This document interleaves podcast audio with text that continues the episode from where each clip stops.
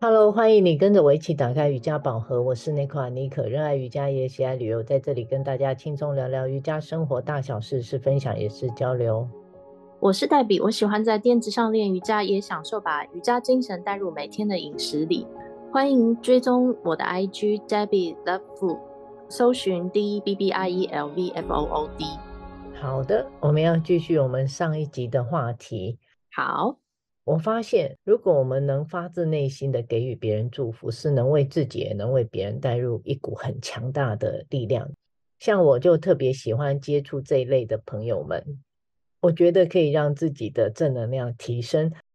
跟他们聊过后，也会眼前一片明亮，感觉多了一股动力。现在我也总是提醒我自己，要多多给祝福给周遭的人，可以是任何对象，像是父母亲。亲戚、朋友，甚至你的小孩，还有你周遭遇上的熟跟不熟的每一个人，我觉得都可以去散发出我们的爱跟关怀。不要觉得这好像没什么，收到这些祝福的人会觉得很温暖的，也会让对方身心感觉到愉悦。尤其也许过了些时日，我们再回头看看当初这些给祝福带给自己。身心转变的时候，你会特别感谢当时他们无形中的支持。是的，接续上一集的主题，祝福很像是能量满满的魔法，你一句我一句他一句，自然会形成一个善意流动的能量场。不过也蛮常碰上觉得我很怪的朋友啊，常常会说。Debbie，你是过分乐天派啊，这样子的，嗯，所以我们很难去一起碰上的人都具备这样的特质，但可以做的就是，不管碰上怎样的人事物，都能够练习好好的稳定心念，不停的回到自身的言行，开始给出祝福跟善意的言语，不要停，也不要害羞哦。我想这是一种内化而出的特质，其实每一个人都有的。只是你是不是被外在强大的诱惑所遮蔽了，忘了去寻找它的本质，把它的光明面找出来，觉得如何？我说的，嗯，没错，只是是不是被掩盖的比较深，还是说比较外显而已？好，因为我最近上了关于脉轮的课程，刚好也可以趁这个部分，我觉得能够呼应得上，就很想透过节目分享给大家。课程中有提到喉轮，让我觉得特别有意义。它的内容大概就是跟我们要分享的是一样的道理，就是提到关于我们的思维啊，我们说出口的话，说话的口气、语调，还有面对事物的处理、反应态度，是不是都能随着你的心流能量脉轮起伏而引起变化的？嗯。脉轮也是很深很深的一门学问，也是瑜伽的一部分。但我们之前 podcast 都没聊过，哎，对不对？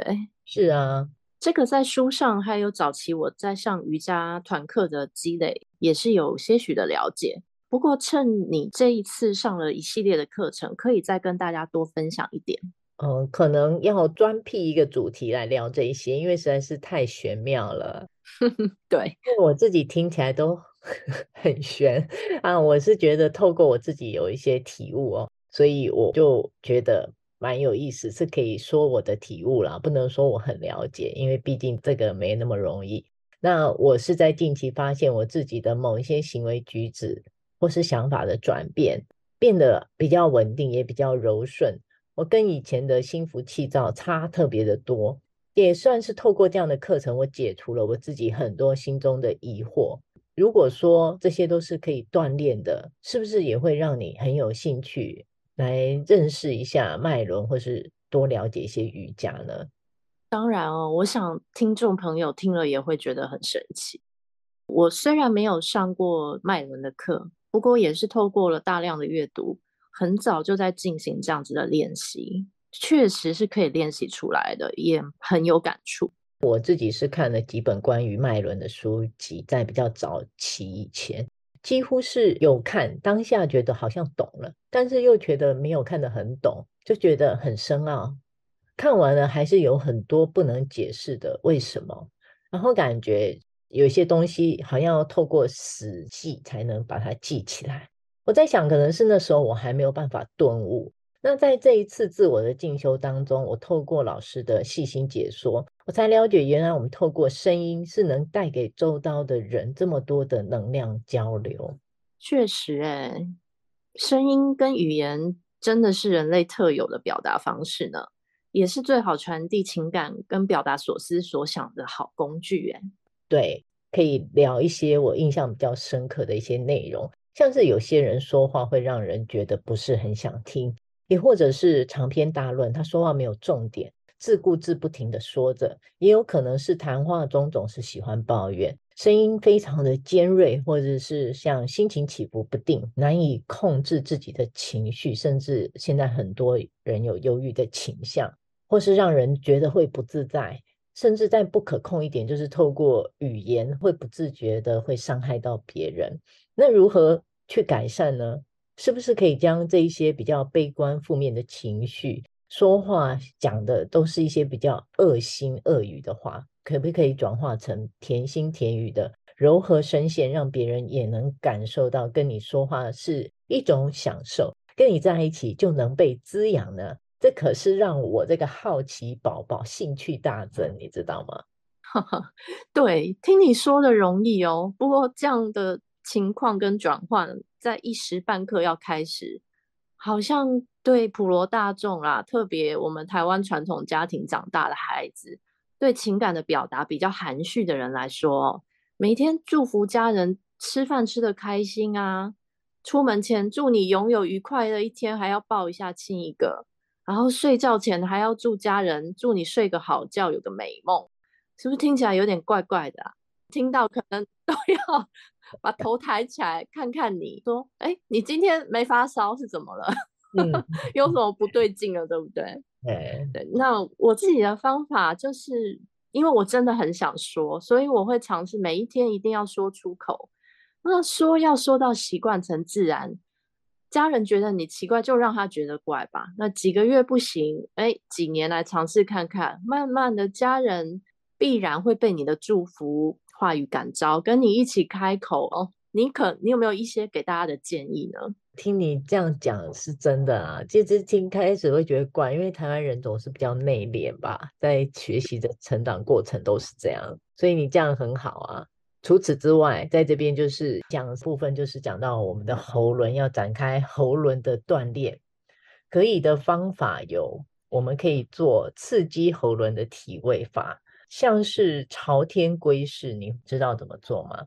半意识式、鱼跃式、嗯、这几个体位法是可以多多的刺激到我们自己的龟脉、甲状腺跟呼吸道，也或者是你可以手持 mudra 做一些静坐观想，或者是呼吸法，可以去活化我们的小舌轮。小舌轮你知道在哪里吗？我觉得这个特别的有意思。